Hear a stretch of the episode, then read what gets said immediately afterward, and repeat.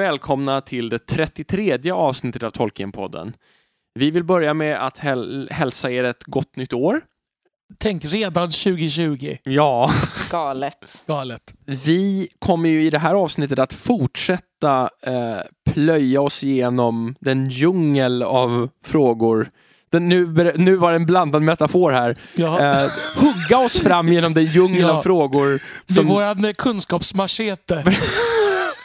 precis. Ja. Ehm, men eh, Medan, eh, och jag- så värm på glöggen så kör vi igång här. med kunskapsmacheten. Det är en rolig kombo. Ja. Eh, hur som helst så är de som gör den här podden, precis som vanligt, Adam. Elisabeth. Och Daniel. Och innan vi fortsätter jobba med frågorna så ska vi fortsätta med det ehm, nya stående inslag som vi introducerade förra gången, nämligen månadens Tolkien-tips.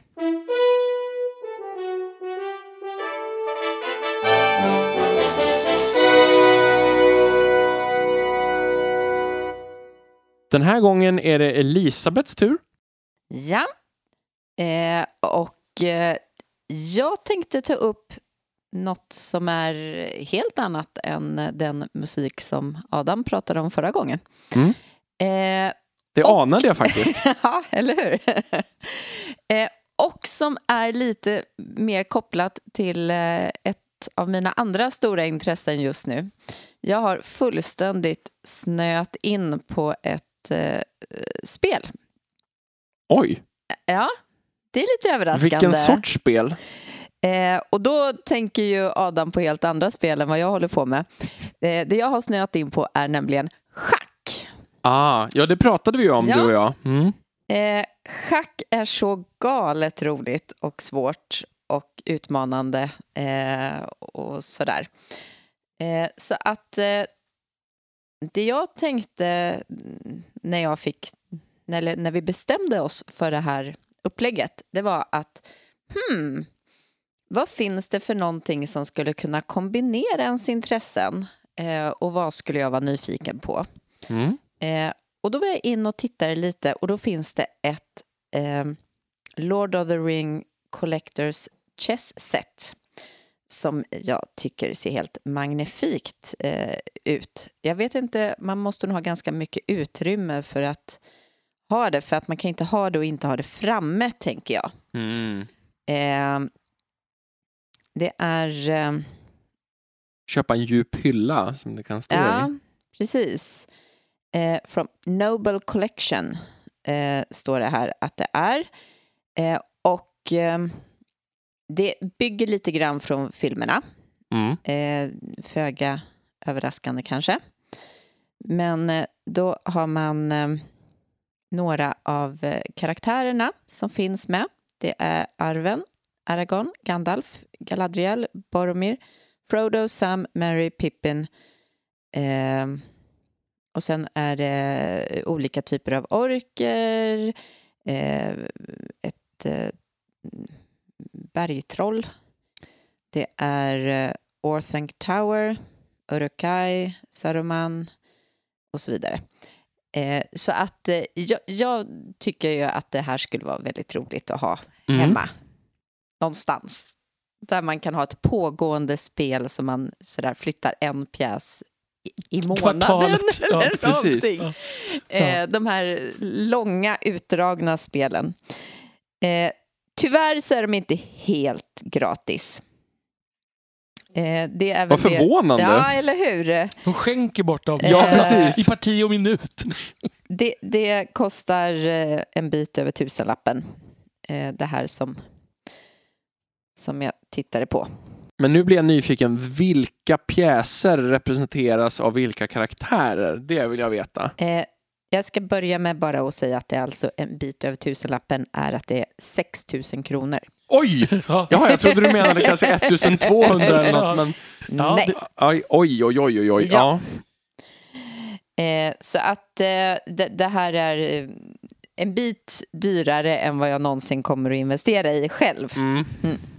Men det är intressant, för jag minns en, en av mina många resor till Oxford så har jag gått förbi en butik där på High Street som säljer massa olika typer av spelgrejer och modeller och sånt här. Eh, och där har jag sett massa schackspel. De har haft ett Sagan om ringen schackspel, men det tror jag inte var inspirerat av filmer utan var så här, såg inte alls ut som filmerna. Utan Mm. mer, ja, Intressant. ja. Men de här 32 medföljande miniatyrskulpturerna, de är i tenn för övrigt, eh, de är eh, faktiskt godkända personligen av de skådespelare som spelar rollerna i Oh. filmerna. Mhm. Så att eh, de har väl satsat ordentligt på det här. Ja. För de som sitter här så kan jag alltså visa Ja, hur... det är, det är lite snygga vet du, valv där Oh, nere också. ja. På, Ja, I coolt. själva brädet är ju utstuderat också. Ja, Mm. precis. Kan man se där på bilden vem som är vilken pjäs? Alltså, då? jag misstänker att Aragorn och Arwen är kung och Ja, drottning. det är ju på... rimligt, men vad, vilken, liksom, vad är Gandalf sen då? Är han Ja, en, precis. är han en löpare? Ja. Ja. Det, det är intressant att se i förhållande, dem i förhållande till Galadriel och Gandalf. ja, Ehm, det är sant. hmm, ja. Mm. Ja, det är svårt. Galadriel och Gandalf är alltså löparna då, Ja, eller? det är ju det som är... Det du, syns inte på bilden, du har ju eller? ärligt talat bättre ögon än vad jag har som börjar bli gammal och få dålig syn här. Vi ska se hur det ser ut. Ja, jag tycker att det ser ut så, men det är inte lätt att se alltså. Det är inga högupplösta bilder. Känns ju någonstans rimligt att eh, hobbitarna skulle vara Bönder. bönder. Ja. Frågan är, är, det, är det liksom... Är det många olika hobbitar eller är de liksom duplicerade? ja, nej, det är väldigt svårt att se faktiskt här. Jag Ja. ser inte riktigt, men Det var skönt att höra. För det, Dessutom så verkar det som att und- alltså schackbrädet är lagt över en reliefkarta. Nej, det är en reliefkarta inne i schackbrädet. Mm. Så man ser, det verkar som att liksom själva schackbrädet nästan är lite genomskinligt så man kan se Mm. den här reliefkartan genom. Snyggt. Får nästan Mm. bilden av här. Mm. Så får jag någon gång sådär 6 000 kronor över och inte vet vad jag ska göra av det, Mm. då kan det vara så att jag kanske lägger det på Och det du här. fick inte det här julklapp alltså? Dåliga barn du har. Visst är det konstigt? Ja. Precis. Ja. Det, det hade varit intressant om man skulle göra så här riktigt nördigt. Vi behöver åtta hobbitar som bönder. Ja. Så, så vi börjar med Fatty Bolger. Ja, sen folk och och sen Boffin. Folk och Boffin Ja. och sen så bara hmm, Ja, precis. Sancho Proudfoot. Precis. Ja. Och, precis. och sen, då är vi Ja. nere på riktigt Ja, obskyrt Bilbo här. är, måste en av dem också. Ja, det Ja. kanske, kanske kan köpa. och- och- Rosie Cotton kanske skulle Ja, kunna och få med. Lobelia och Hamfast. Ja, vi- jag tror att vi kommer, kommer upp i Mm, rätt antal här. absolut.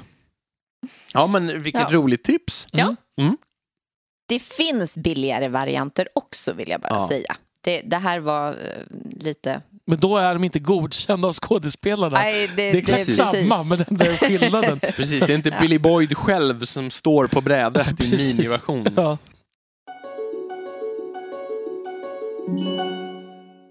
Då kastar vi oss in bland frågorna. Och den första frågan skickades in av Hugo Harald. Jag vet inte vilket av de här namnen som är tilltalsnamnet. Ehm, och han säger då att Ehm, han har funderat över alvisk konst och kultur. Att det finns mycket alviska dikter, alviskt hantverk, alviska sånger i böckerna. Men det verkar inte vara så gott om alviskt måleri. Eh, att han inte kan säga att han kommer ihåg att han har stött på det någonstans. Och han funderar på, är det här medvetet av Tolkien? Skulle det kunna vara så att målningar är dömda att vittra sönder förr eller senare och att det klingar illa med alvers odödlighet och önskan att bevara? För på, på så sätt så behöver ju inte dikter eller sånger någonsin gå under. Vad tänker vi om det? Alltså oavsett om det är medvetet eller inte så tycker jag att det är en rätt rimlig slutsats. Det, vi, det jag måste säga bara är att vi vet, vet vi helt säkert att alverna inte målade. Nej, det vet vi inte. Det är väl bara det att det har lyfts i så fall inte fram alls på samma sätt Nej. som... Det, känns som att det har att göra med Tolkiens, var han hämtar inspiration ifrån.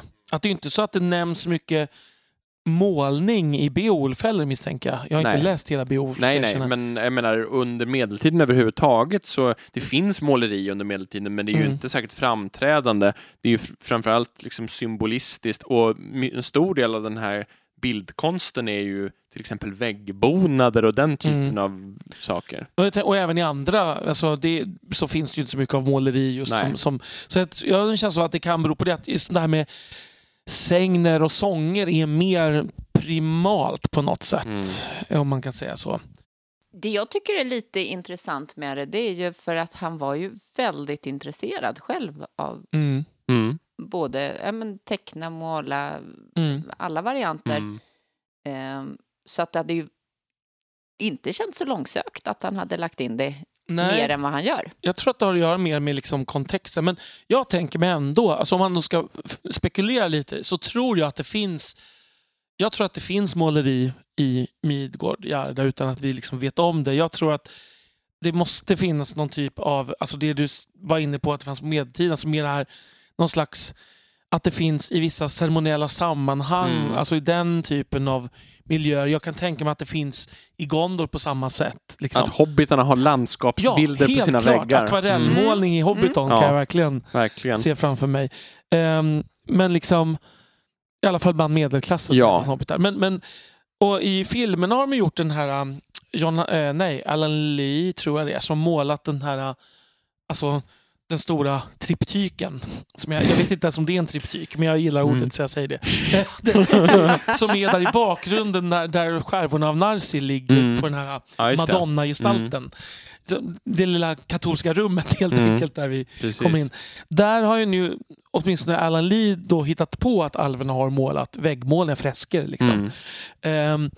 Och det, kan ju, alltså det är inte en orimlig tanke på något sätt. Men det det, jag tycker eh, frågeställaren har ju en, en poäng i att det är ju så att målningar vittrar ju sönder. Och, det, och sitta och fundera hmm, om jag ska blanda min, ska jag blanda med äggula eller ska jag ta olja? Alltså, Mm. det, det känns ju som att när det ändå är så att 500 år senare är det borta. Ja, det är mer förgängligt än vad de brukar jobba med. Liksom. Ja, ja. Eh, Men jag, jag, jag känner ändå att din, din första poäng här var väldigt stark. Den här att bland folk som inte är konstvetare så är det få som känner till någon som helst målerimästare före eh, den italienska renässansen. Mm, absolut. Eh, Så det är ju helt klart en konstform som exploderar efter medeltiden. Mm. Det börjar, alltså man, man går på National Gallery i London så börjar det med typ 1400-talet tror Ja, i princip. Precis, och det, jag tror att ja, det finns en del italienska liksom, Mm. ganska uppskattade konstnärer från det. Men sen så är det ju liksom, de stora är ju till och med från, i, generellt från 1600-talet och framåt. Mm. Sen är frågan om det beror på att man inte målade alls eller om det helt enkelt är så att de material man hade var förgängliga, alltså Mm. i större utsträckning. Mm. Men det är ju också så att idag uppskattar vi ju inte medeltida måleri. För det är ju inte, alltså, det är inte tekniskt avancerat på samma Nej. sätt som till exempel, alltså, utan det handlar ju väldigt, väldigt mycket om att visa symboler. Man, man, vre, man vrider liksom borden i orimliga vinklar i förhållande till personerna för att vi ska se vad som finns på bordet och alla Mm. personer vänder huvudet i en konstig vinkel för att vi ska se vilka helgon som sitter vid sista, eller Ja. vilka lärjungar som sitter vid sista måltiden och sånt där. Liksom. Men det är väl kanske också just det att det är symboliskt ur ett rent teologiskt perspektiv. Alltså det, det inte, går liksom inte att applicera på... Det är inte så jag kan läsa in i mina känslor. Nej. Liksom, alltså, om man går fram, framåt i tiden så, så har, är det en annan typ av symbolik. Mm. Det är inte bara religiös symbolik i senare Nej, målningar. precis. Alltså, en typ av måleri som vi har kvar ibland från medeltiden är ju kyrkliga väggmålningar, Mm. alltså urban, urban målare och sådär, vet du Albertus Pictor, Ja. liksom, Mm. och sådär. Eh, och, men de är ju fortfarande inte alls på samma liksom, nivå Nej. som senare måleri, som är på tavla. Mer så. Vilket jag, jag tycker det är... Jag tycker att det är otroligt fascinerande att det sker en sån en utveckling i att kunna avbilda realistiskt. Mm. Det känns så otroligt märkligt att man inte kunde det på en gång. Men det är så också frågan, brydde man sig inte heller? Nej, det är så också kan det en vara. sån... Det kan ju handla om att funktion var viktigare. Mm. Mm. Men att Man- man- ingen brydde sig. Ja. Ja. Och det här med att det tog ju oändligt lång tid innan man kunde Även när man började lära sig avbilda, innan man kunde avbilda barn till exempel. Om man tittar på så här, renässansmålningar fortfarande så är ju ofta barn ser ut som miniatyrvuxna. För Mm. man kunde Ja. inte Mm. måla barn. Nej. Nej, det är Det är intressant. jättekonstigt.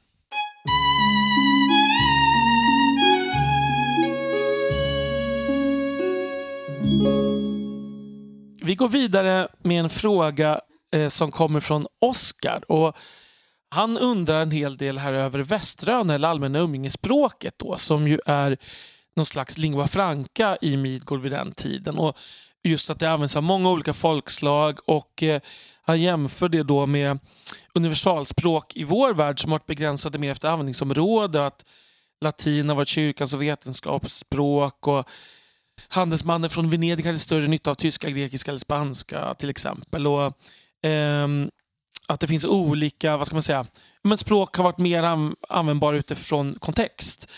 Eh, och då frågan han undrar då, är, är framgår Västerns användningsområde? Är det ett handelsspråk, diplomatspråk, är det för akademiska samtal eller språket för krigföring?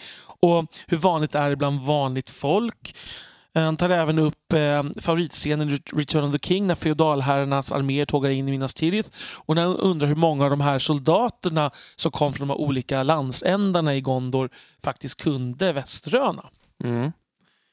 Ja, alltså jag tänker ju först och främst att det, det är sant som han säger att eh, språk ofta upp, liksom, sprids i en kontext. Men jag tänker också att det ändå finns stora delar av nordvästra Midgård har en gemensam kontext. Det är eh, kungadömena Gondor och Arnor. Och att Väströna till stora delar springer ur um, adunaiskan. Mm. Och Som där... vi ju pratade om för ett par avsnitt sedan. Ja, precis. Eh, och därför så finns det ju, på en ganska stor del av det här området så finns det ju så att säga ett, precis på samma sätt som att franska, spanska och italienska springer ur latinet, liksom vulgärlatinet utvecklas till olika sydeuropeiska språk, så kan man tänka sig att Väströna eh, växer fram ur det gamla språket som förhärskade den regionen. Och sen så blir det så stort och viktigt att kunna så att det även sprids ut till grannfolken lite grann. Mm. Det som är svårt att förstå är ju varför det skulle bli så pass gemensamt som det ändå är. Varför det inte skulle vara svårare att förstå varandra. Varför Västeröna i, i Hobbiton inte skulle vara svårare att prata med någon som pratar Västeröna i, i södra Gondor. Men lite som engelskan Ja, i världen. precis. Men vi pratar ju samt... Ja, precis. Och- Men, I en mycket mindre globaliserad kontext dessutom. ja, och jag tänker också att ehm, är, alltså det, det kontakten är ju väldigt få. Så det är också konstigt att språken inte... Liksom, alltså det, Glider ifrån varandra. Ja, Ja. Mm. men de, pra, de, de säger ju samt, han skriver ju samtidigt att det finns olika dialekter, mer rustika Ja. dialekter och så. Och sen är det kanske så att det, det, jag menar, det finns ju rester kvar i brimål till exempel av gamla i översatta då, keltiska element. Mm. Deras gamla syd, syd southern manish Ja, språk. precis, liksom. så att ordet bree till exempel, själva det ordet är ju, kommer från keltiskan och archet och chetwood. Att ja. Chettleden är ju då, och det är ju för att symbolisera en äldre språk, eh, ska man säga, äldre språksfär. Ja, ett språkskikt, precis. Eh, och där då liksom det engelska motsvarar väströnan. Så. Men, så man kan ju tänka sig att det även nere i, i, i södra Midgård, alltså med, i Gondor, så att det finns dialektala ord som härstammar från tiden innan. Mm. Men samtidigt är det ju så att Gondor är, är ju kanske inte det bästa exemplet för att där, där styr ju fortfarande folk av numeransk ett. Eh, vilket ju, alltså jag kan tänka mig att man liksom, det spreds snabbare där nere i ett folktätt område Mm. där, där, liksom språk, där dessutom den härskande klassen talade Mm. det här språket. Jag kan tänka mig faktiskt dock, jag har, jag har någon vagt minne av att jag läst det någonstans, men jag vet inte alls var, att liksom överklassen i Gondor fortfarande kunde adunaiska i viss utsträckning. Ja, Eh, ren adunaiska alltså, medan folket tänker jag kanske mer hade gått över till väströna. Sen så kan det ju vara så att det också finns folkspråk. Jo, för att väströnan är ju inte är ju påverkat av ett språk som fanns i Ja, Midgård innan precis. Kom dit. Ja, Men sen är det ju så att riktigt höga skiktet i Gondor pratar ju säkert Sindarin till stor del med varandra ja. också. framför allt om man går tillbaka ett antal generationer också. Mm, mm. Men, men fortfarande vid Ringens krig troligen så. Så fanns det ju de som Ja. talade i alla fall. Och sen så har vi det här med att adunaiskan blev politiskt krånglig för Gondors och Arnors överskikt eftersom de som kom från alvvännerna från Numenor och att Mm. adunaiskan var kopplat till Arfarason och Numenors undergång. Så, men det är ju svårt att säga exakt hur det här fungerar, tycker jag. Mm. det, man kan nog kanske konstatera att det är inte en helt realistisk språksituation på det sättet. Att, att det skulle nog vara större differenser och att det är så enhetligt att, att även liksom jag menar, Mordor är ju ganska vad ska man säga, avskärmat från, Mm. från Gondor till exempel. Men även där som sagt pratar ju orkerna är väströna. Ja, vi läsare Eller förstår nästan allting som orkerna säger till Ja. varandra till och Ja. med. Så att, Så att det... Och du Det- tänker att gamarna är inte så många på den här tiden som sitter och... Nej, och nej, alltså, jag vet inte. Väströna är ett online-språk helt enkelt. Men Ja. apropå det här med kontext får man väl säga att, att väströnan verkar ju vara till stor del både folk för vanlig, språk för vanligt folk men även så att säga för andra delar av samhället också. Mm. Även om Quenya Quenya är kvar som någon slags liturgispråk i Mm. princip, eller ceremonispråk.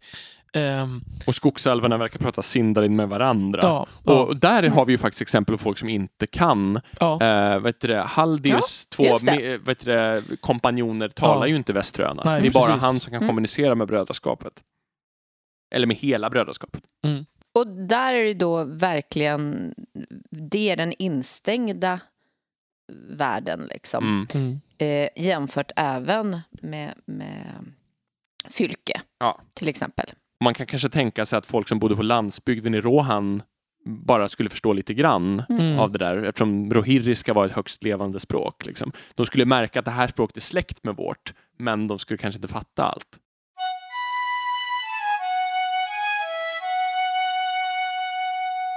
Oskar hade även en fråga som handlar om eh, Eriador och eh, det faktum att det verkar vara lite ont om bebyggelse där. Eh, han eh, uttrycker att det finns många som bo- har bott där tidigare men att det har blivit eh, efter lite krig och förstörelse ödelagt och ingen har bosatt sig där igen. Och frågan är då lite varför har man inte använt en sån fin och bördig mark Mm. eh, på ett bättre sätt? Och också kanske är det verkligen realistiskt eh, att det inte skulle befolkas lite mer igen. Ja, precis. Så vad säger eh, ni andra? Det här är ju lite av en, en debatte, omdebatterad fråga i väldigt smala kretsar. Ja. Alltså Ja. hur, hur, Ja. eh, I väldigt smala kretsar. hur befolkat Eriador egentligen är. Jag ber om ursäkt för att jag, jag är en stor del av dessa smala kretsar. Ehm, Inget att be om Du är ursäkt 70 för. procent av de här jag och en tredjedel av en annan person är de som bryr sig om den här frågan. Ja, uppenbarligen Oscar också då. Ja, det är Ehm, den tredjedelen. Precis, en tredjedel av Oscar och hela jag. Ja. men hur som helst, ehm, man kan ändå säga att det finns kanske mer människor, eller inte bara människor, utan fler personer som bor i Eriador än vad det fram, kanske framstår som. Eriador är, består ju till ganska stor del av det område som ingick i Arnor, det gamla Nordkungadömet. Och det gamla Nordkungadömet faller ju efter en massa olyckor och kanske till stor del efter krigen med Angmar, häxkungens häxkungadöme uppe i norr. Då. Mm. Och, men det finns ändå, om man, om man liksom går igenom alla eh, listningar som finns av olika folkslag som nämns på, på ganska många olika håll så blir inte Eriador så fruktansvärt tomt. Den del som ändå verkar vara väldigt tom verkar vara den del som ligger nordöst om Fylke och Bri. Eh, och vägen som hobbitarna tar tillsammans med Aragorn mot Rivendell, den delen verkar ju väldigt tom. Eh, men det finns ändå ett helt gäng folkslag som bor på olika platser. Eh, till exempel i de här bergen Eredluin, som vi pratade om förut, där vet vi att det fortfarande bor kvar dvärgar. Vi vet att det bor alver i Mithlond med Kirdan. Mm. Det kan eventuellt finnas... Gamla Lin, Lindon heter Ja, men det, ja, fast Lindon framstår som relativt tomt. Okej. Mithlond ligger ju delvis utanför det Mm. gamla då. Men, men det skulle kunna bo några kvar i, i faktiska Lindon också. Fylke är ju relativt stort. Mm. Ehm, och Buckland då. Sen så vet vi att det bor, sen finns det lite olika grupper av människor som bor i olika delar av Eriador. Uh, Erinvorn är en sån här liten halvö på väster. Där, där verkar det finnas ehm, folk som är besläktade med dunlänningarna eh, som bor där. Eh, det framgår inte riktigt om de har några större bebyggelse eller inte. Eh, vi vet att det bor människor i och runt Bri. Vi vet att det bor människor uppe norr om det faktiska Eriador vid eh, isbukten, alltså Forodwaith. Frågan är hur långt söderut de sträcker sig. Ehm, vi, man kan räkna ut att de flesta av resterna av um, Aragorns folk, alltså nord, de nordliga Dunedain, verkar bo i det område som kallas för The Angle och det är alltså ett område som ligger ganska nära Rivendell i mellan de här två floderna Bruinen och Mithaithel. Um, ehm, och det fin- man hittade faktiskt också för några år sedan en notering i Marquette-arkiven där eh, man... Alltså, och Marquette-arkiven är alltså ett ställe där Tolkiens samlade skrifter till stor del Precis. befinner sig. eh, på ett säga. universitet, Marquette Mm. University, eh, där han faktiskt skriver att de bor där i det Mm. området. Men det var det redan folk som hade räknat ut innan man hittade det här. Såklart. Ehm, sen har vi alverna även i, i Rivendell. Vi har dunlänningarna som bor kvar i Dunland i nord, eller sydöstra ehm, sydöstra Eriador. Och sen så har vi det här området som kallas Enedwife. Um, och där står det att i Unfinished Tales att det bor fiskarfolk. Uh, så det är en kustregion i Eriador. Uh, så de kan antingen vara släkt med gondoranerna på något sätt eller med Druidain. Så jag tänker mig egentligen att det här området, även de tomma ytor emellan som vi inte ser, så tänker jag mig att det finns en utspridd bondebefolkning som bor i någon typ av liksom decentraliserade samhällen med ganska långt emellan sig. Och helt otänkbart tänker jag inte att det är. Ehm, precis som Oskar påpekar så, så har det ju generellt i Europa varit så att de flesta områdena återbefolkats efter stora katastrofer. Men det finns också del utkanterna långt bort från de stora rikena där befolkningstätheten inte har varit så hög. Jag, jag funderade lite på det här innan och tittade på Sverige under vikingatiden till exempel. Mm. Det finns ju inget Sverige så, men om man skulle ta dagens Sverige under vikingatiden så uppskattar man att det bor ungefär 100 000 personer i Sverige i slutet av vikingatiden. Och det skulle ge en befolkningstäthet som är ungefär en hundradel av den vi har idag. Alltså 0,2 människor per kvadratkilometer.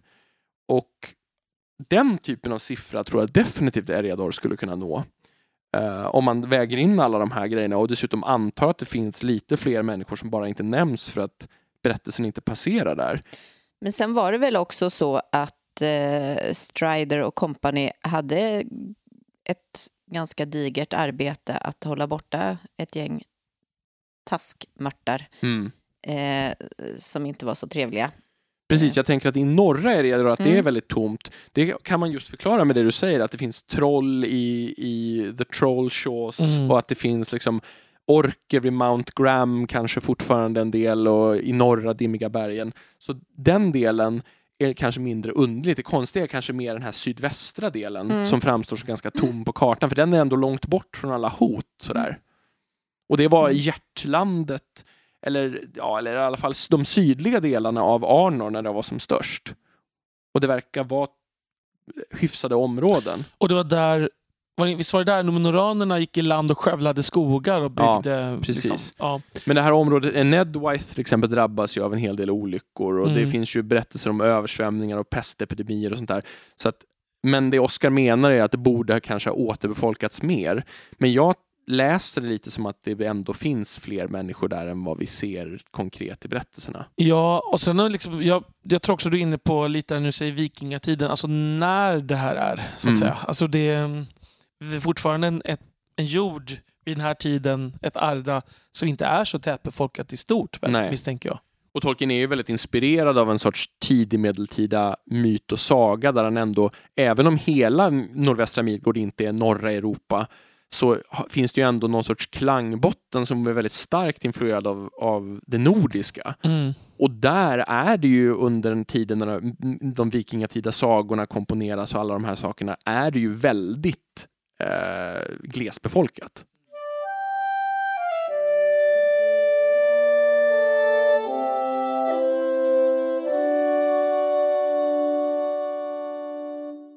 Då går vi över till en fråga som kommer från Natanael och det eh, handlar om att pengar nämns så sällan i eh, Tolkiens skrivande.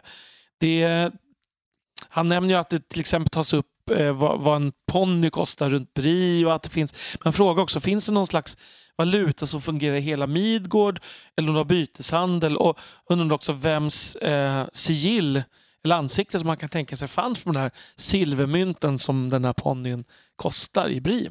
Mm. Ja, vad säger vi? Ska vi ta och låta kanske Adam svara på den här frågan? oh, jag ber om ursäkt alltså, vad ska jag göra? Ja, um, jag tänker så här att om vi tittar på historien så har vi generellt en bild där in, mynt dyker upp relativt sent. De dyker upp ungefär samtidigt i Lydien som ligger i mindre Asien och i Kina. Uh, och under väldigt lång tid, all tid innan dess och under många perioder efteråt så är det byteshandel som gäller. När pratar vi de här mynten då?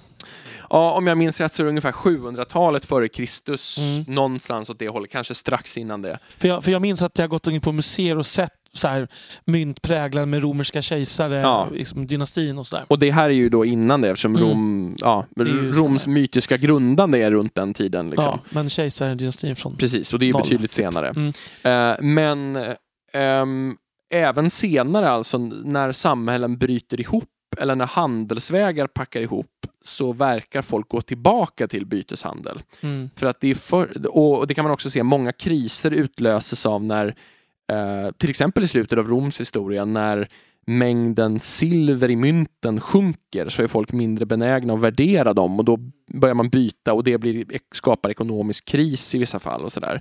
Um, jag tänker att man skulle kunna se Midgård lite grann. Jag tror på ett sätt att det här går att knyta lite till den förra frågan att borde det inte återhämtat sig mer och liksom, borde inte växtkraften ha varit större? Men man, man eh, ändå så kan man ändå se det lite som att så här, det är stora riken som har säkert haft ett utpräglat myntväsende tidigare. Arnor och Gondor hade garanterat sådana och handelsvägar och sådär. Men att i vissa... Ja, dvärgarna, ja, dvärgarna inte minst. Absolut. Mm. Och jag menar, Smaugs eh, skattverk innehåller en massa mynt och så här. Mm. Så det har ju garanterat funnits mynt under stora delar av Midgårds historia. Men man skulle kunna tänka att i många områden som brödraskapet passerar igenom, som är just de här lite mer folktomma områdena, så har liksom centralmakten brutit ihop och då har också myntväsendet delvis försvunnit. Och de mynt som cirkulerar skulle precis som i historien då kunna vara gamla mynt för att mynt slits långsamt och då mm. skulle de här ansiktena på kunna vara kungar av Arnor till exempel om man är uppe i norr. Och det skulle också kunna vara så att mynt förflyttas ganska långt. I medeltida, medeltida och tidig moderna Europa så ser vi liksom att um, mynt kan förflytta sig väldigt långt eftersom vissa länders mynt värderas högre än andra. Och då blir det som att alla försöker byta till sig just de mynten. Mm. Så man skulle kunna tänka sig att om Gondor fortfarande har ett fun en fungerande valutabaserad ekonomi så skulle de mynten kunna spilla ut till andra områden via handelsvägarna och upp mot Bri och sådär. Tänker vi oss att alverna handlade i mynt eller levde de liksom över sånt på något sätt?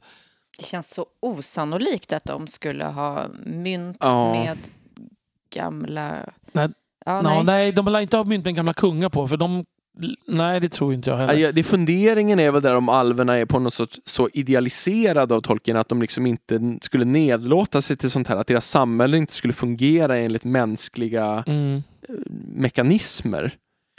Men och sen kan man ju tänka sig att det här finns ju lite anakronistiska inslag, tänker jag, för att om fylke skulle vara på någon slags historisk nivå där de faktiskt är på mm. många sätt, så skulle ju de gå omkring med så här stora vikta papperssedlar som man, ja. som man ser framför sig i 1800-tals filmer. Men typ. Fylke är ju en total anakronism. Men, men de verkar inte ha det heller. Nej, Ehm. precis. Och, och, men där, och, och där verkar det också lite som att Tolkien har lite av den här konservativa önskedrömmen att alla är så mycket kompisar. Men vissa är ju uppenbarligen rikare än andra. Mm, det finns ja. ju klasser i Fylke. Ja. Och det finns, eh, det, det är ju helt klart så att liksom Bilbo, man pratar om att Bilbo har undanstoppade rikedomar som han inte säg, pratar om. Mm, Liksom, och, och det spekuleras kring det. Och, och det finns en över och en underklass. Så att det framstår ju som att det finns pengar i Fylke också. ja, det tycker jag.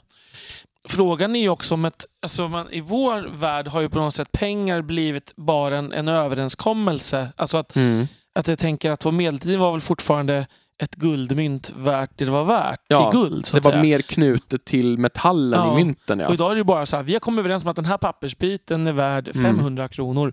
Eh, alltså frågan är ju liksom att... Eftersom det är svårt att veta sig vad, vad ett perfekt samhälle skulle komma fram till, Mm. man skulle använda av det här. Det är ju...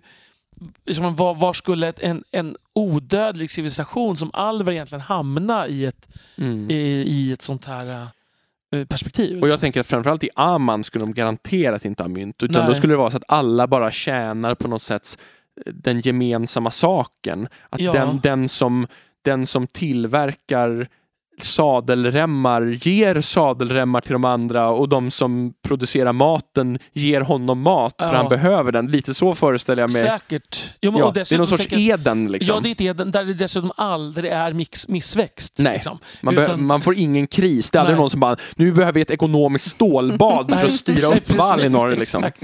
exakt. Vi kommunaliserar skolan.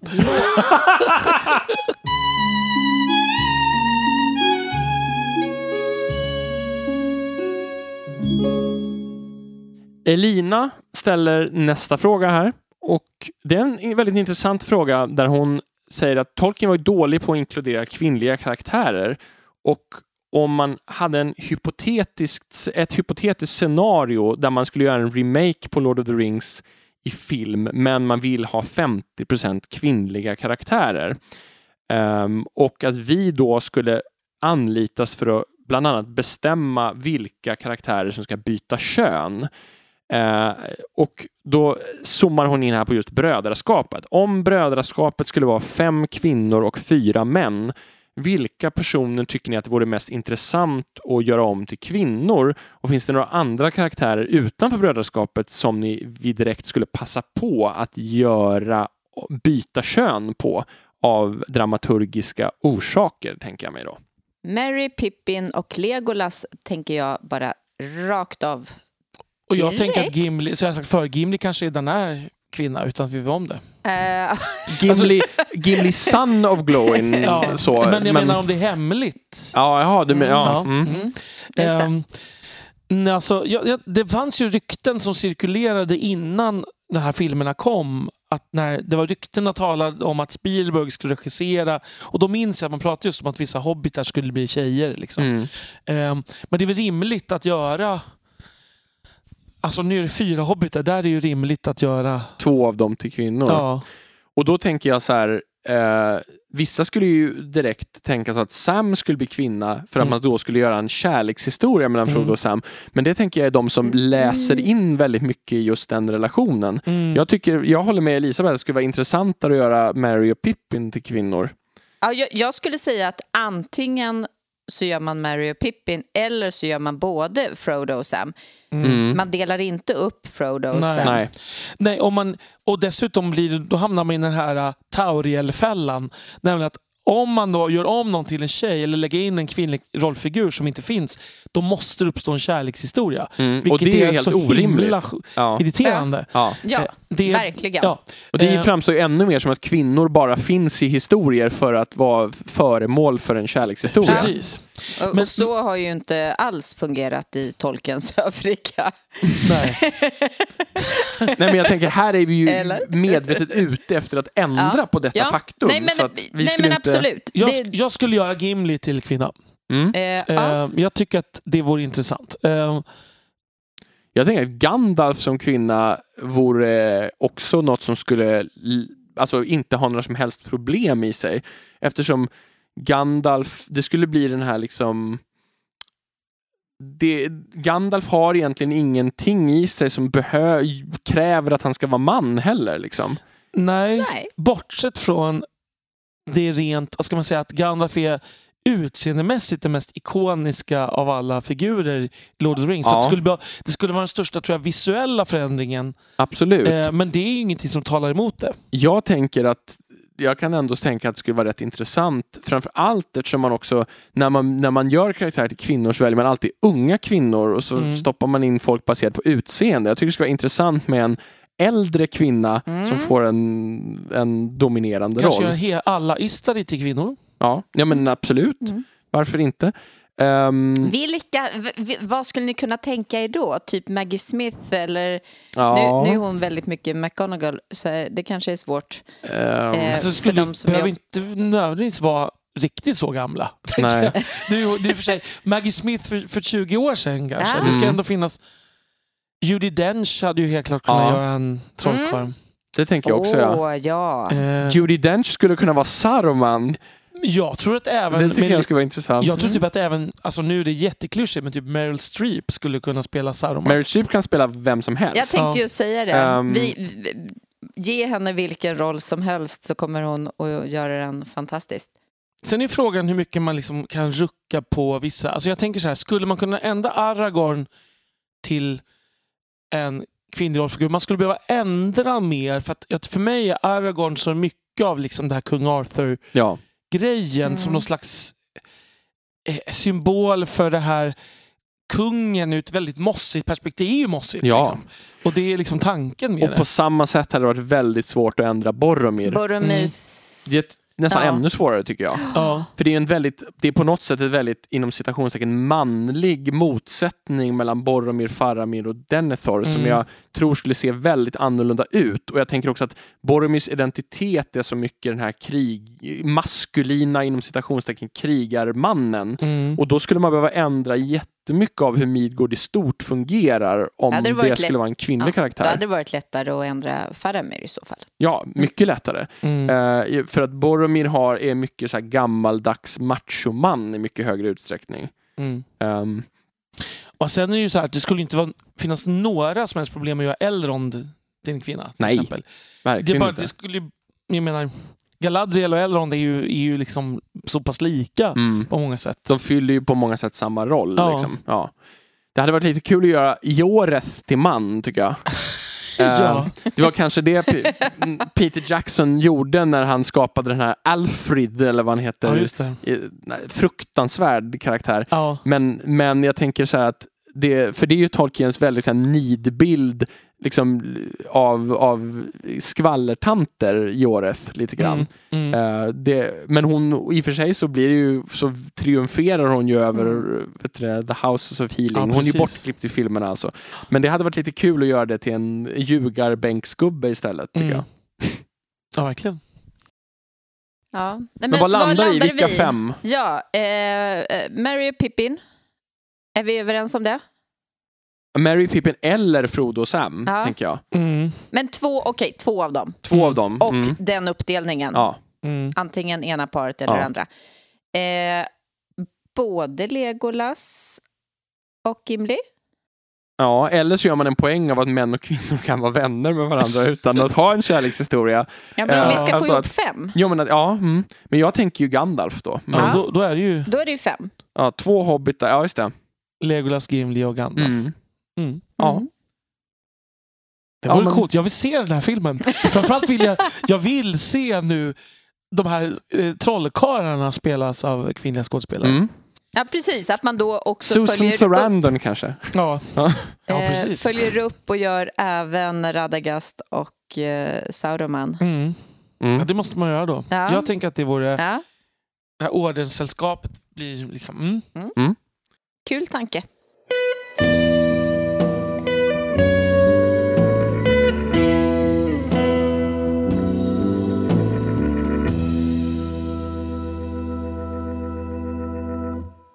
Då har vi fått en fråga från Erik. En kort och koncis fråga. Hur ska namnet, då säger jag, Tolkien uttalas? Mm. Alltså, det är ju... om man ska vara petig så säger ju vi hela tiden fel inom citationstecken. Mm. Alltså vi, har ju en, vi använder ju det väldigt försvenskade Tolkien, nästan som att det är igen på slutet, alltså Tolkien. Eh, och så säger man ju inte på engelska. Nej, och det, och det är väl samtidigt ganska rimligt eftersom det är ett, ett namn som inte ser så engelskt ut. Nej. Tänker jag till att börja med. Det är liksom inte, eh, vad ska man säga, John Smith. Liksom, eller någonting. Och då ska det väl konstigt om vi hade sagt Jon Smith. Nej, precis. Så. Det kanske vi hade gjort om vi hade levt för hundra år sedan. Ja, Det är det första. Och för det andra, när uttalet Tolkien har ju blivit så etablerat i Sverige. precis som Sagan om ringen, även om det är en ologisk Ja. titel, har blivit liksom namnet på hela verket. på Ja, men något sätt. exakt. Och det finns väl andra författare jag har ingen aning, jag kan inte ryska men man säger väl inte Tolstoj i, på ryska bara så exakt? Nej, men det är ju, ja precis, det är ju i alla fall annan intonation och så. Ja.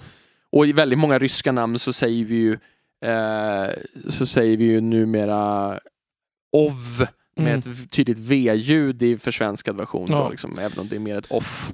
Men sen, sen är det väl lite att det, det är, jag tänker att om vi nu ska, innan vi ska gå in på varf, hur det egentligen uttalas på engelska, så tycker jag att det är någonting med Tolkien också att det, går, det är någonting, tecken på hans storhet, tycker jag Mm. nästan. Att han är så pass känd att han har fått ett försvenskat uttal. Ja. Ehm, s- liksom, det, är- Mm. ja. Men frågan kanske egentligen är, hur uttalas det på engelska? Mm. Och du, Daniel, du nämnde ju det här någon tidigare gång i ett avsnitt tror jag. Där du, där vi, när vi var i Oxford tror jag vi pratade lite om det. Ja, jag, jag Eh, vet inte om vi... Eller så pratade vi bara om det runt avsnittet. jag Ja, vet inte. Så kan det ha varit att... Det, till att börja med är det ju så att det kom, enligt Tolkien i alla fall, hans, hans etymologi var ju att det kom från det här tyska Tolkien. Mm. Det är väl inte 100% säkert att, Nej, det är ju att det är ganska sant. många som ifrågasätter det idag. Men Eh, och, men det man kan se är ju att den äldre generationen eh, verkar säga Tolkien. ja. Och en yngre Mm. generation verkar pendla mellan Tolkien och Tolkien. Mm. Eh, det, man, det det verkar som är ju att för Tolkien sig, själv, själv skriver ju att Keen skriver Mm. han ju där Mm. för att visa hur det ska uttalas. Vilket ju tyder på att det i alla fall ska vara ett långt i-ljud. Mm. Sen om det... Alltså Tolkien uttalas ju inte Tolkien. Nej. Eh, så det kan ju fortfarande vara så att det ska vara Tolkien. När vi var i Oxford, ett exempel på den här äldre generationen du nämnde var ju Dr. Courtney Phillips som vi intervjuade som hade varit Tolkiens eh, arbetskamrat. Mm. Och han sa ju Tolkien med Mm. tydlig, jättelång stavelse och betoningen på andra stavelsen. Mm. Han sa också väldigt ofta “he did his bit”. Ja. Ja. Det Eh, var roligt. man, man kan ju säga att det är en gammal dokumentär som finns om, om Tolkien. Där, där Judi Dench som är berättare och hon säger Tolkien och Tom Shippey som intervjuar säger Tolkien. Eh, alltså med betoning på första stavelsen. Sen vet jag inte om de är rätt personer. Man kan ju samtidigt tänka att de intervjuar ju bland annat Christopher Tolkien i den här. Så att man, man skulle ju kunna föreställa sig att någon har liksom kollat hur det faktiskt uttalas. ja. Det jag tycker Eh. det känns konstigt att det skulle liksom slinka igenom att alla sa fel i den här dokumentären Mm. när man intervjuar så många människor som har varit runt familjen och till och med i familjen. Mm. Eh, Så att det troligaste är väl ändå att betoningen på första stavelsen med lång vokal på andra stavelsen är kanske det närmsta man kommer. Tolkien. Mm, vi får väl se. Om, eh, vi, om ni har en bättre källa på detta får ni jättegärna medla oss. För vi vill ju också veta hur man säger. Jag kommer däremot fortsätta säga Tolkien på På svenska. svenska, ja absolut. finns ingen anledning att inte göra det. Nej. Precis som jag inte kommer börja säga London. Ja, då har vi kommit fram till en fråga som återigen handlar lite grann om eh, skådespelare och en ny filmatisering. Fast denna gång så har vi inte, eh, byter vi inte ut det mot kvinnor. Eller ja, det kanske vi gör, men, Mm. men eh, det är inte uppdraget i alla fall. Eh, det är David som frågar att om vi får vara med och ta ut skådespelare till Ringens brödraskap Eh, vilka tycker ni skulle ha passat i respektive roll? Och är det eh, någon i Peter Jacksons Lord of the Rings-trilogi eh, som är mer eller mindre lik gestaltningen i böckerna? Mm. Vi har lite grann pratat om just det i tidigare avsnitt. Ganska många filmatiseringarna Har vi också. Mm. Ja, men Ja. Vi, och vi gick noga in på det då i filmavsnitten. Precis. Men den här recasting-frågan kan vi ju faktiskt eh, Ja, kasta oss över. Dessutom har ju folk åldrats nu så att använda samma personer skulle, i, i en recasting hade ju varit svårt. Eller så skulle du tycka att det var fantastiskt att få eh, rätt look på Aragorn den här gången då. Ja, för fast att jag, han har blivit äldre. ja, att jag tar ju fortfarande inte honom. Han är alldeles för snygg. Ehm, Ja. Vi går inte in där en gång till. Ja, jag har ju en, två Aragorn. En Aragorn, Gabriel Byrne, ehm, som jag har åtminstone Mm. skickat till er någon gång. Han som är lite liksom, eh, som ruffigare än Viggo Mortensen och lite Mm. äldre och lite, lite grövre i ansiktsdragen kan man väl säga. Och bra Mm. skådespelare. Och den andra är Daniel Day-Lewis. mm, Daniel Day-Lewis hade jag tänkt säga Mm. faktiskt, men han var väl på tal också? Var han inte det? Jo, åtminstone... Alltså att de önskade, ja, men att de ja. önskade kanske honom, men Ja. han inte var Kanske. intresserad, har, man hört ryktesvägen i alla Han är fall. ju för sig också ganska snygg får man säga. Men var en sån otroligt bra skådis. Ja, men det är också, han har ju, det finns ju ett antal roller där han ser väldigt olika ut Mm, i väldigt många mm. olika roller, så jag Ja, tänker att det kanske skulle gå... Dessutom har han, är han betydligt äldre nu än vad Viggo Mortensen var när de spelade in. Mm. Han har ju dock slutat göra film. Så att, Ja, det är ju ett fast, litet problem. fast å andra sidan kanske vi inte kommer få casta en eventuell Lord of det the. Rings-film ändå. Det är sant. Så du kan, castar du honom, tänker jag. Han är ingen lämpad. Det skulle jag vilja Mm. säga. Han Mm. är ett bra exempel. Sen så skulle jag ju då vilja ha en äldre Frodo förstås. Mm. Ehm, men jag tycker det är jättesvårt med hobbitarna för det är så svårt, tycker jag, att föreställa mig hur de skulle se ut som hobbitar. Eh, jag, jag, jag har väldigt svårt att liksom överföra... Nu, jag vi tror jag har en Frodo nu. Jag, Mm. jag, det har jag aldrig tänkt på. Alltså, jag har ju tänkt förut att Martin Freeman skulle kunna spela Frodo också. Men jag undrar om inte jag skulle kunna tänka mig James McAvoy som, som Frodo. När han var lite yngre möjligen. Mm. Om ni vet vem den här. Han spelar Mr. Tumnus i Narnia. Ja, Ja, Ja, filmerna. Men han är ju Ja. även, eh, nu spelar han ju Lord Asriel i eh, His Dark nya, Materials. Nya, ja, precis. Eh, men Frodo Han ska ju också med inte vara purung. Nej. Så att det är mycket möjligt. Han, han har nämligen... Alltså Martin Freeman är ju väldigt bra som Bilbo för han har ju något lite komiskt vilket jag Ja. tycker Bilbo kan ha. Frodo Mm. är inte riktigt lika komisk. Nej. Och James McAvoy har något lite alviskt över sig Ja. som ju ändå Frodo beskrivs ha. Mm. Att det är en, en hint av det här överjordiska. Ja. Mm. Absolut. Och också en bra skådespelare. Jag har väldigt svårt, jag måste bara säga det, att jag har väldigt svårt att tänka någon annan på något vis än, eh, som Galadriel. Jag vet inte vad det är som gör att, att jag landar tillbaka eh, på Kate Blanchett hur jag än vänder och vrider på det. Alltså man, man, man skulle börja spela in de här, alltså jag vet inte om vi får välja ålder på våra Nej, skådespelare. precis. Jag menar, Ian McKellen är ju fortfarande fantastisk som Gandalf, men nu är han ju för gammal. Ja. Nu är han definitivt för gammal. Om, om jag får ta döda skådespelare så skulle jag vilja, mig som Gandalf kunna testa eh, Ian Richardson, han eh, brittisk skådespelare. Han ser ut i ansiktet väldigt mycket som min Gandalf. Sen om man ska byta ut de här som vi var väldigt missnöjda med. Vi är ju inte speciellt förtjusta i John Noble som Denethor tror jag någon av oss Nej. egentligen. Mm. Jag börjar fundera nu på om inte Jeremy Irons skulle kunna spela en bra Denethor Ja, faktiskt. Jag tänkte på Pierce Brosnan, för han, i, som han ser ut nu, Mm. så, så Mm. han har det här lite liksom nobla utseendet. Ja. Ehm, Ja. Så Mm. det skulle man kunna tänka sig. Ehm, jag skulle ju vilja ha in Clive Russell som spelar uh, Brynden Blackfish eh, i Game of Thrones någonstans. Mm. Han kanske skulle kunna vara Halbarad eller något sånt där. Ja, just det. Det, det hade varit coolt tycker jag. Mm. Mm. Jag gillar hans rolltolkning väldigt mycket i Game of Thrones. nämligen, Så att, Om han är Denethor eh, skulle man kunna tänka sig... Nu ska vi se. du tänker Pierce Brosnan eller Jeremy Irons? Jag tänker på Pierce Brosnan. Mm. Eh, då undrar jag och, om man ska ha... Ja, han heter Richard Madden. Han Ja, spelar Mm. huvudpersonen i, i den här serien Bodyguard. Den looken skulle passa ganska bra som son, tänker Mm. jag, till Pierce Mm. Brosnan. På något vis. Tänker du som Faramir eller Boromir?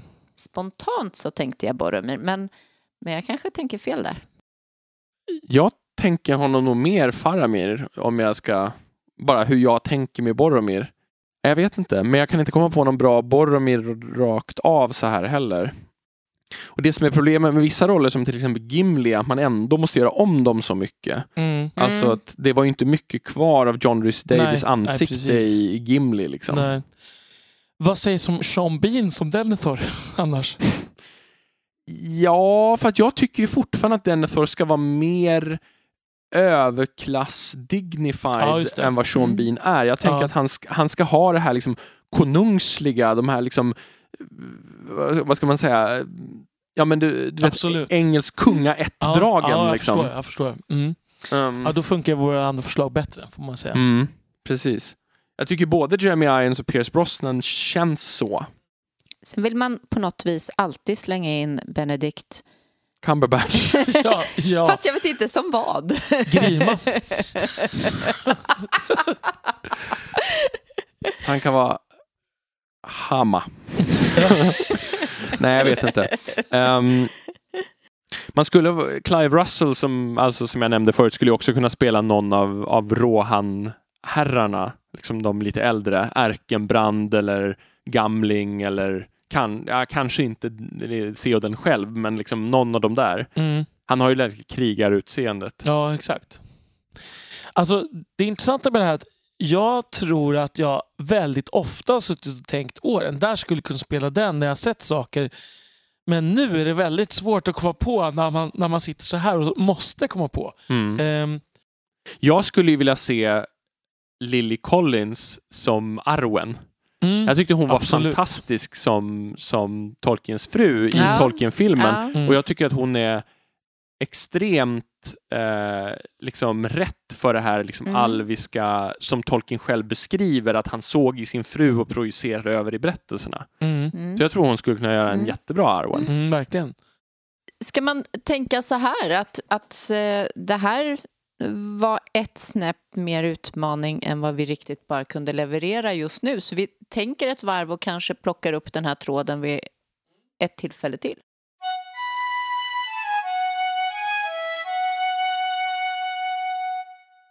Avsnittets sista fråga kommer från Stefan här. Eh, han undrar lite grann om eh, eh, Tolkiens, Tolkiens, Tolkiens, hur, hur hans eh, förhållande var till de, det brittiska kungahuset. Eh, det vill säga till sina egna kungar och senare drottning. I och med att han var en trogen katolik eh, och eh, brittiska kungahuset på senare år har ju inte varit så, så mycket pro-katolicism Nej. och katolska kyrkan, utan de har ju... Senaste 500 åren. Sånt där. Ja. Precis. Som Ja, men- Mary Stewart. Ja, precis. Ja. Så, mm. Ja. Nej, men eh, så um, vad har vi att säga om det? Eh, Det här är en ganska svårbesvarad fråga. Vi har tittat igenom Letters of J.R.R. Tolkien och inte riktigt hittat någonting som tyder på att Tolkien hyser någon sorts liksom katolsk ovilja mot, mot kungahuset. Eh, tvärtom, de enda gångerna han nämner kungahuset så är han förhållandevis positiv. Um, men precis som frågan säger så är det ju inte en helt okomplicerad relation mellan det brittiska kungahuset och katoliker. Nej, eh, även om den kanske var enklare eh, just alltså, Mm. när Tolkien levde en, några hundra år tidigare. Ja, men dessutom försvårades den ju igen i slutet av Tolkiens liv, om man tänker på Nordirland Mm. och sådär. Mm. Men det tror inte jag var en, en gren av katolicismen som Tolkien gillade. Nej, Det kan Nej, man nog inte tänka jag tror inte Tolkien hade gått med i Sinn Fein, Nej, Eh, Nej precis. även om han hade varit irländare. Nej. Nej. Eh, men det kan ju också vara att det finns en, en kluvenhet inom honom inför det här respekten för något slags kungahus och respekten för alltså, tron, så att säga. Mm. Men jag tänker att han ändå någonstans ha- han var besviken med att C.S. Lewis blev protestant och inte katolik när Lewis liksom blev troende. Så, så är det ju ändå någonstans där att alltså jag tror att jag ändå ser på protestantismen som som kristendom i alla fall. Liksom, tänk, Mm. Tänker jag. Ja, nej, men, Eh, det tror jag också. Och engelska statskyrkan är ju inte riktigt luthersk heller. Nej, den anglikanska kyrkan är ju liksom lite en egen gren. Ja, Men den faller ju helt klart inom det protestantiska Ja, paraplyet. det gör den ju, men den är inte så... Jag vet inte. Det finns ju något, något ceremoniellt i den Ja, så fort, som känns närmare ja, det katolska än vad den svenska kyrkan gör. det håller jag helt med om. Eh, apropå synen på kungahuset då, så har vi hittat lite olika eh, brev. Och eh, eh, vi tänkte läsa här ur, ur brev 52 som ju är eh, som han skrev till sin son Christopher som då var i eh, flygvapnet under andra världskriget 1943. Och det här är återigen ur eh, Anders Stenström Bergons översättning. Mina politiska åsikter lutar mer och mer mot anarki i den filosofiska bemärkelsen som betyder avskaffandet av styrning, inte polisongprydda bomben. Eller mot okonstitutionell monarki. Jag skulle vilja arrestera alla som använder ordet staten i någon annan betydelse än Englands livlösa landområde och dess invånare. Ett ting utan vare sig makt, rättigheter eller medvetande. Och efter en möjlighet att ta tillbaka det avrätta dem om de envisades. Och så säger han att eh, den mest orätta sysslan för vilken som helst människa är att vara boss över andra människor. Inte en på miljonen passar för det och allra minst de som söker möjligheten. Ge mig en kung vars främsta intresse i livet är frimärken, järnvägar eller kapplöpningshästar och som har makt att sparka sin visir, eller vad man nu än vill kalla honom, ifall han inte gillar snittet på hans byxor och så vidare neråt i ordningen. Tolkien är ju uppenbarligen positiv mot monarki på det sättet att han är väldigt, väldigt skeptisk mot det, det demokratiska ramverket och folkstyre, att det överhuvudtaget finns en stat som har ett inflytande och som är en, liksom en statsapparat, det är han ju uppenbarligen väldigt skeptisk mot. Mm. Så han har ju någon sorts gam, alltså en blandning mellan en väldigt gammaldags konservatism och någon sorts väldigt decentraliserad hållning. Där han menar att ingen ska styra över någon. Och, men det är, det är ju inte på det sättet som en liksom, nyliberal nattväktarstat eller som han säger polisongprydda bombmän, det vill säga anarkister till vänster. Nej. Ehm, så han ställer sig ju till ganska stor del utanför hela det politiska samtalet med de här kommentarerna.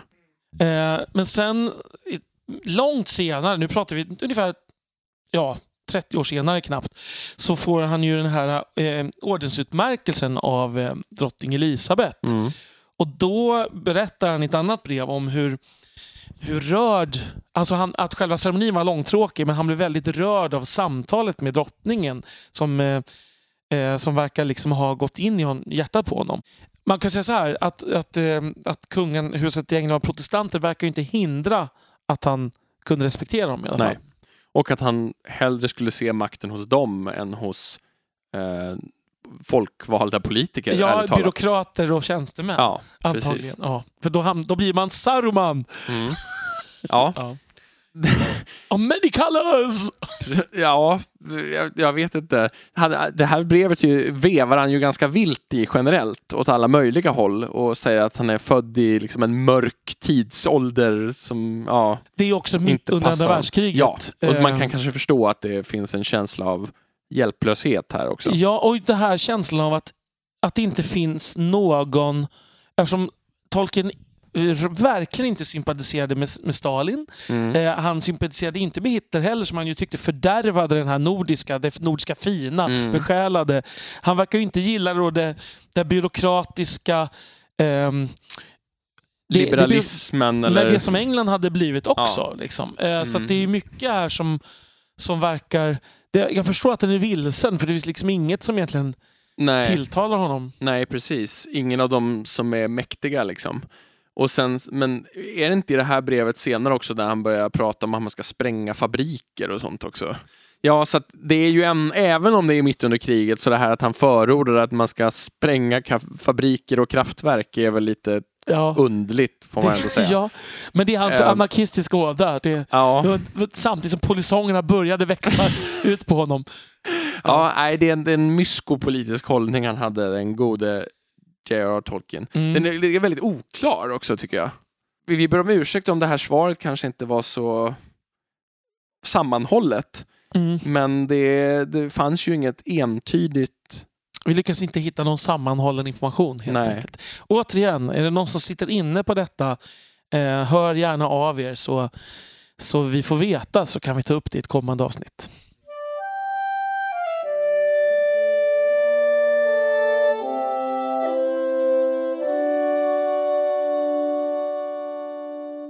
Och där har vi till slut nått änden på de frågor som skickades Sex in. ände har vi. Precis. Som vi har nått slutet på de frågor som skickades in innan vi började med det här projektet. Vi har fått in några enstaka frågor, men de får nog ligga till sig till nästa vända vi tar Mm. en sån här Som upprensning. ett gött vin från Norwegian. Precis. Så, men fortsätt gärna skicka in frågor Mm. eftersom de här, det blir alltid bra diskussioner utifrån era frågor. Så tack så jättemycket för alla frågor ni har skickat in. Stort tack. Vill ni höra av er till oss så vet ni ju att ni kan mejla på tolkenpodden.gmail.com och vi har även Facebook och Twitter som ni vet, hoppas vi vid det här laget. Men vi får alltså eh, hoppas att ni får ett fortsatt trevligt 2020 eller åtminstone fortsatt trevlig januari. Ehm, och så hörs vi igen nästa gång. Så tack så mycket och hej då! Hej då! Hej hej!